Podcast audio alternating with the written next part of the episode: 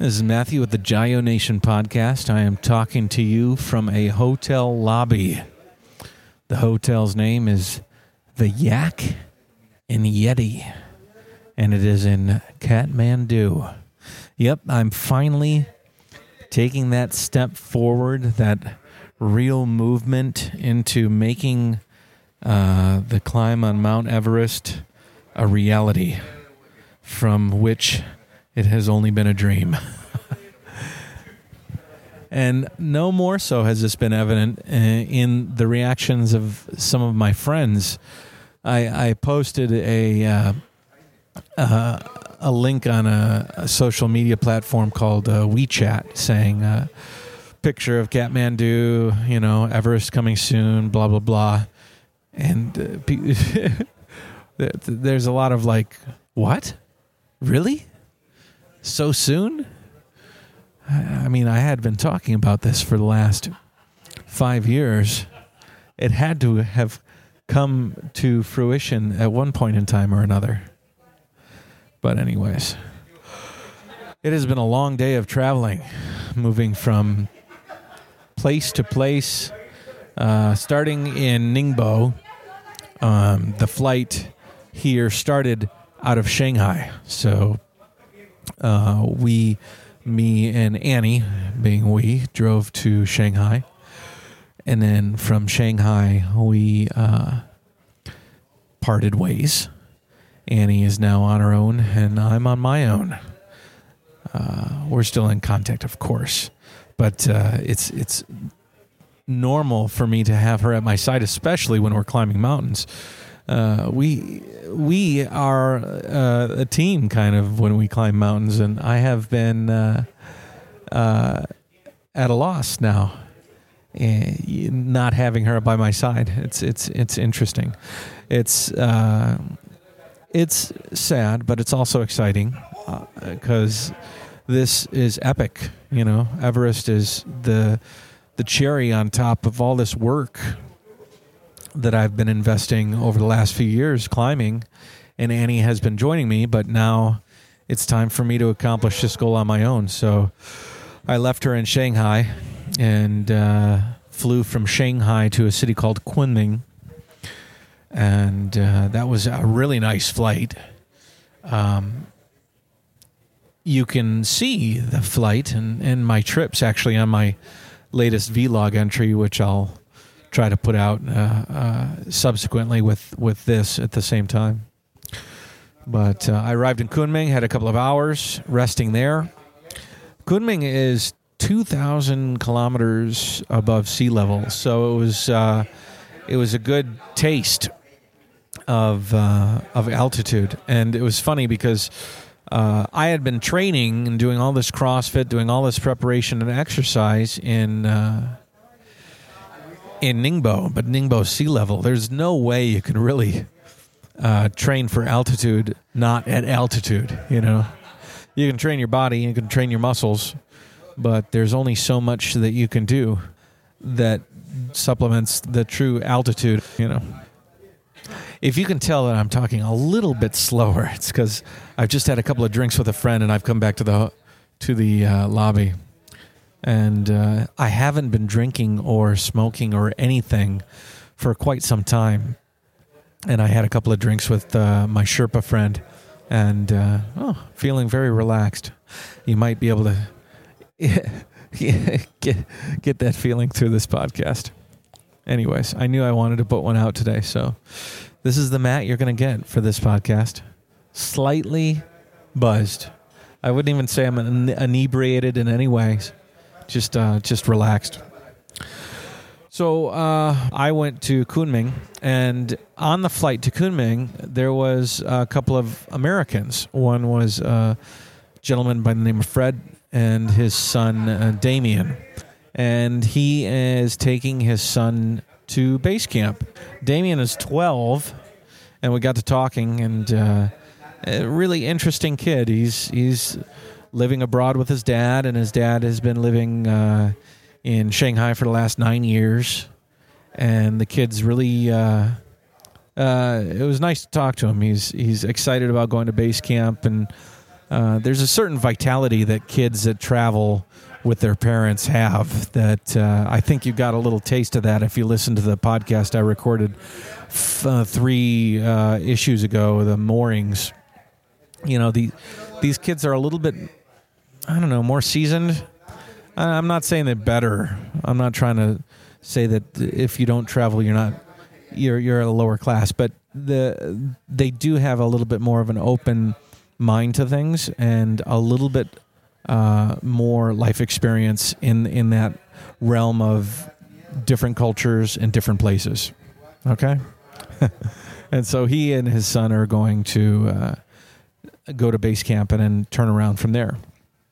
So I found out I found that out in Kunming, and I was like, oh, so we're going to go on the same flight.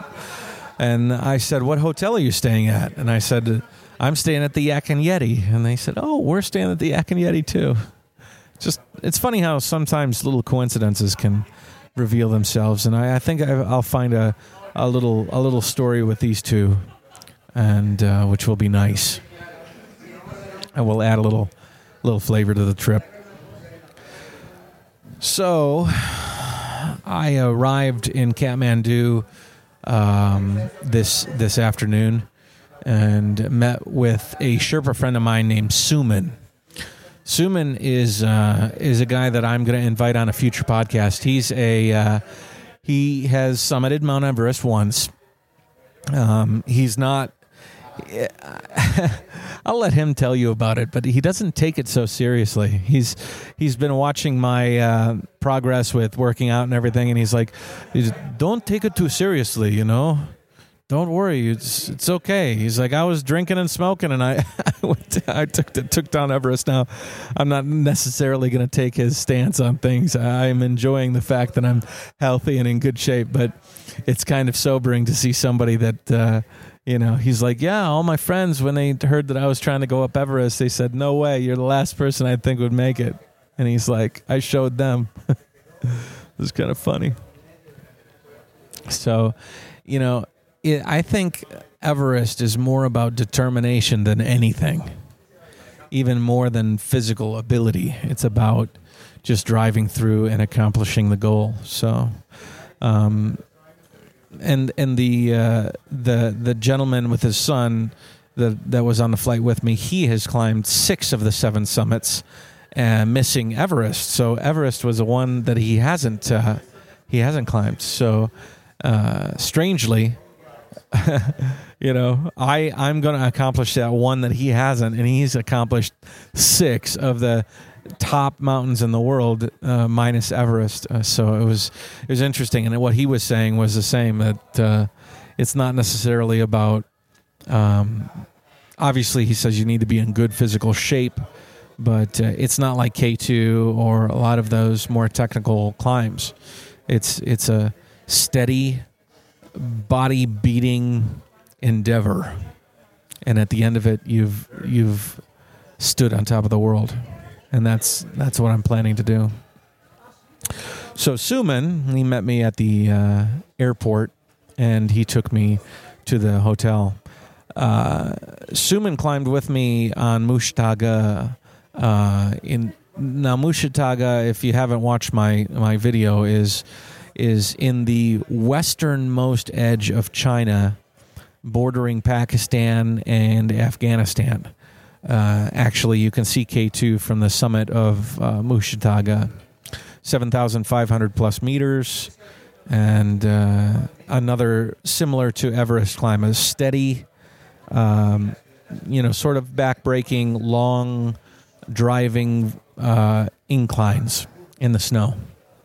And uh, so uh, when when I climbed that, I was on a on a team of mostly Chinese, and uh, mostly it was all Chinese. It was just me was the only foreigner on that on that expedition.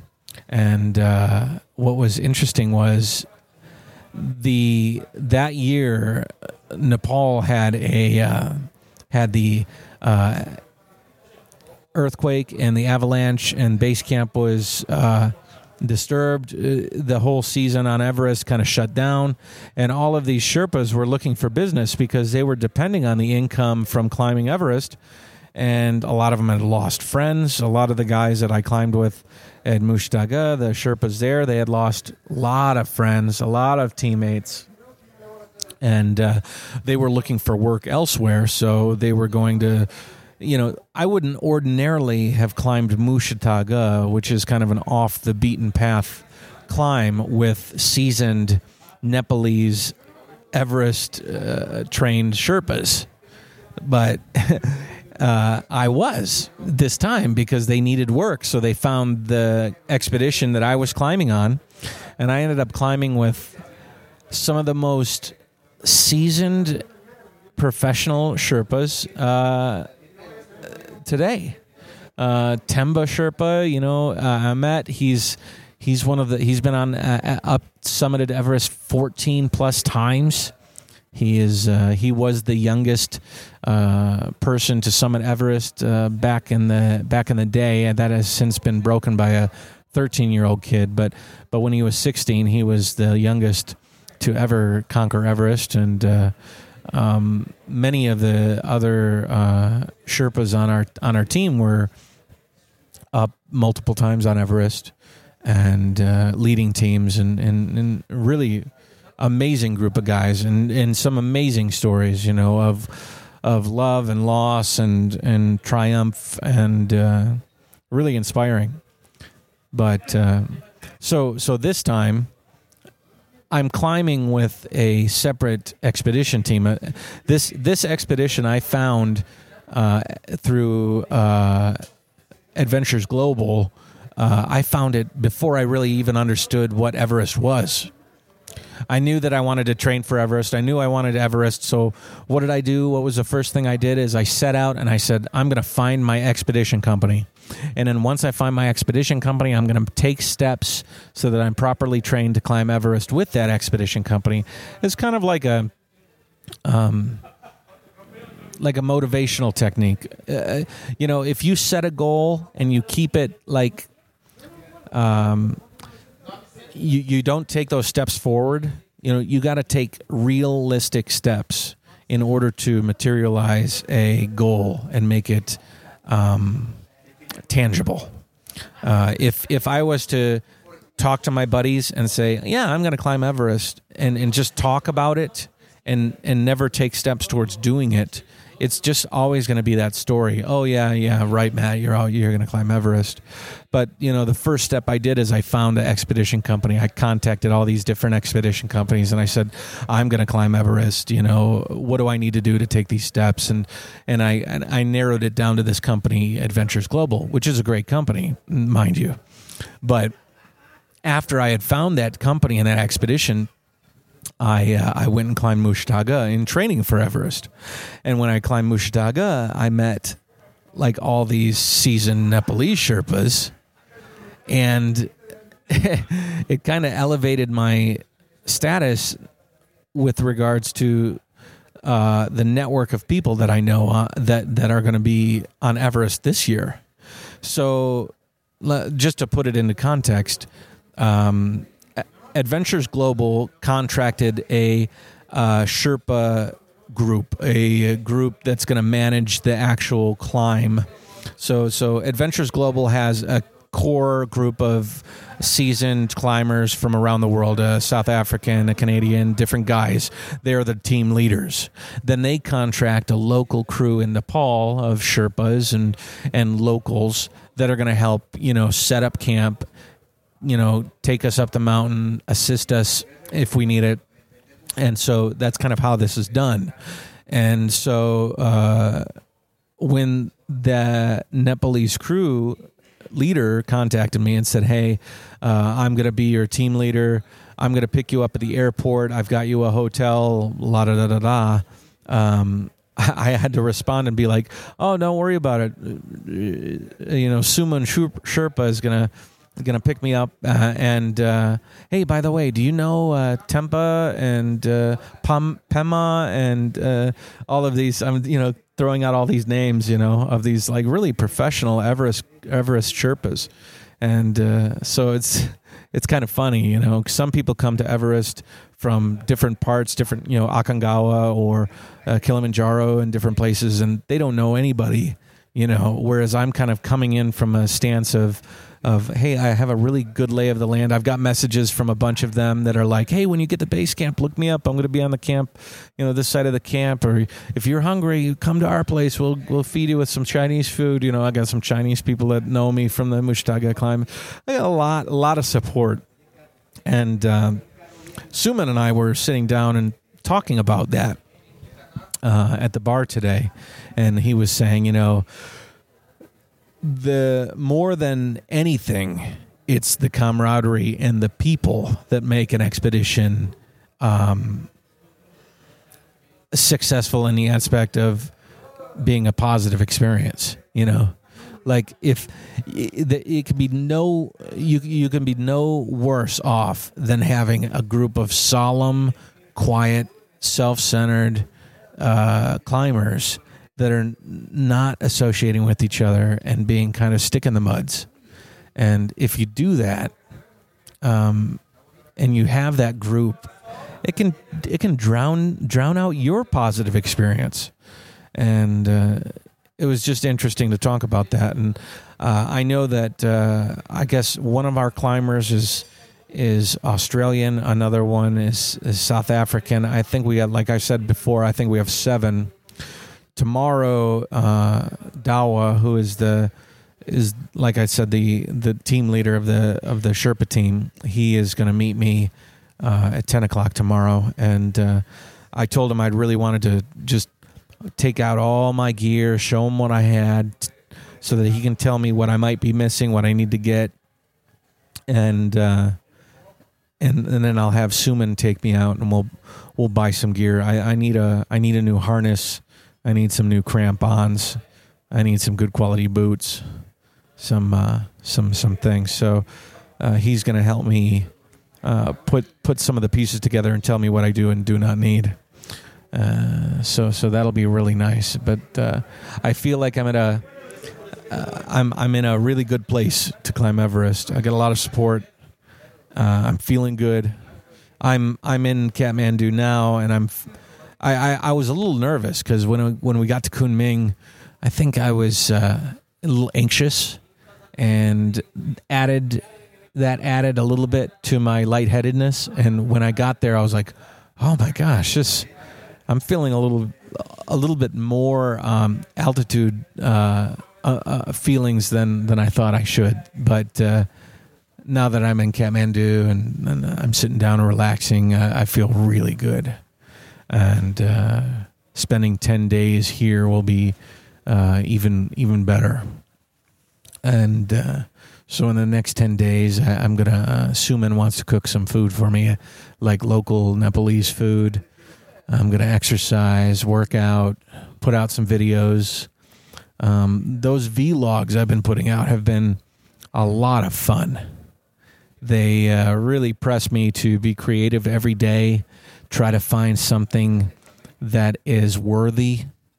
You know, uh, when you're sharing your experiences with the world, you have a certain accountability for all of your actions. So I can't sit down and stare at a computer and look at news all day. I can't watch movies all day. I have to think to myself, what would somebody that's that's you know taking time out of their day to watch my journey, what would they want to see, you know? And you know whether it's you know me trying to be a little bit uh, profound and say something interesting like like motivational wise or doing something unique or or something funny you know? Um, it's it's kind of pressing you in a positive way to to continue to do something interesting and fun. And not only that but uh, it's it's prompting me to use my gear and think like creatively as a per shot thing like oh this would be nice if i did this shot and this shot. Oh when i do it in the in the vlog tonight i can i can tweak this and tweak this. And then doing it every single day is a real skill sharpener uh, because once you're once you're like really pounding out you know one video every day around 9 to 12 minutes that's a that's a lot of work. Last last night which is another reason why I'm a little slow right now. Last night I was I was finishing the last vlog took me to like four o'clock in the morning till I was actually able to close my eyes and sleep. And then I, my alarm woke me up shortly thereafter. So I've, I'm kind of running on empty right now. But uh, I'm running on empty in Kathmandu. and that's pretty damn cool. Anyways, this is going to be a short one. I don't want to drag it on. I just wanted to give you an update. I am in Kathmandu, Yak and Yeti, visiting with Sherpas and friends and uh, getting ready to uh, tackle the tallest mountain in the world. Just a little side note on my perceptions of Nepal so far. Uh, very arid. Uh, we were in Kashgar and Mushtaga near Pakistan, uh, you know, on the on the west side of China, and that was dry. That was like uh, Muslim area, very arid climate and uh, dry. But Kathmandu is. I asked Suman. I says, "Is this how it is all the time?" He says, "No." But my first perception is, it's it's like uh, it's not hot. Like actually, I'm very comfortable right now uh, as far as temperature goes, but it's very dry. Uh, the buildings are are very simple and um, brick and mud built buildings, and uh, I don't. It would have been interesting to come here before the uh, earthquake to see the before and after because I know that there's probably been a lot of s- structures that have had some effects uh, and, and, and that aren't here anymore. But uh, it looked very sparse, like a few buildings here, a few buildings here, especially from the from the plane. But when we came in, it uh, we we came through like a, really heavy smogish haze, and uh, I'm hoping it clears up. I brought the drone. I'd like to fly that around a little bit, and uh, you know, just have a little fun with that anyways, I'm gonna I'm gonna work on the next vlog entry. I got another three or four hours working with that, and uh, I want to find some people I can talk to, bring on the, the uh, podcast and talk a little bit about their adventures, and uh, that's what you got to look forward to. So take it easy, and uh, I will uh, talk to you later. Oh, and wow, you guys have been really supportive of that podcast I did for Eva that was a real uh, spontaneous thing, and uh, I, I, I didn't think so many people were going to find it interesting to listen to. I thought that was going to be more of a private thing for me and Annie and Eva, and it seemed like uh, some people got a lot of emotional benefit from it. So I, I, I appreciate that. That was that was actually a, a really nice thing to hear people appreciate it because I thought I was being a little goofy and it was nice that people could see that I was being, you know, I was trying to be thoughtful and and give Eva some words of wisdom while they while her dad is climbing. So, anyways, this has been the Jayo Nation podcast. If you're interested in following my journey, you can go to jayoe.com, jayo.com, or go to Facebook, uh, Jayo Life, J A Y O E L I F E. Short, sweet, ready to go. I'll talk to you later. Jayo.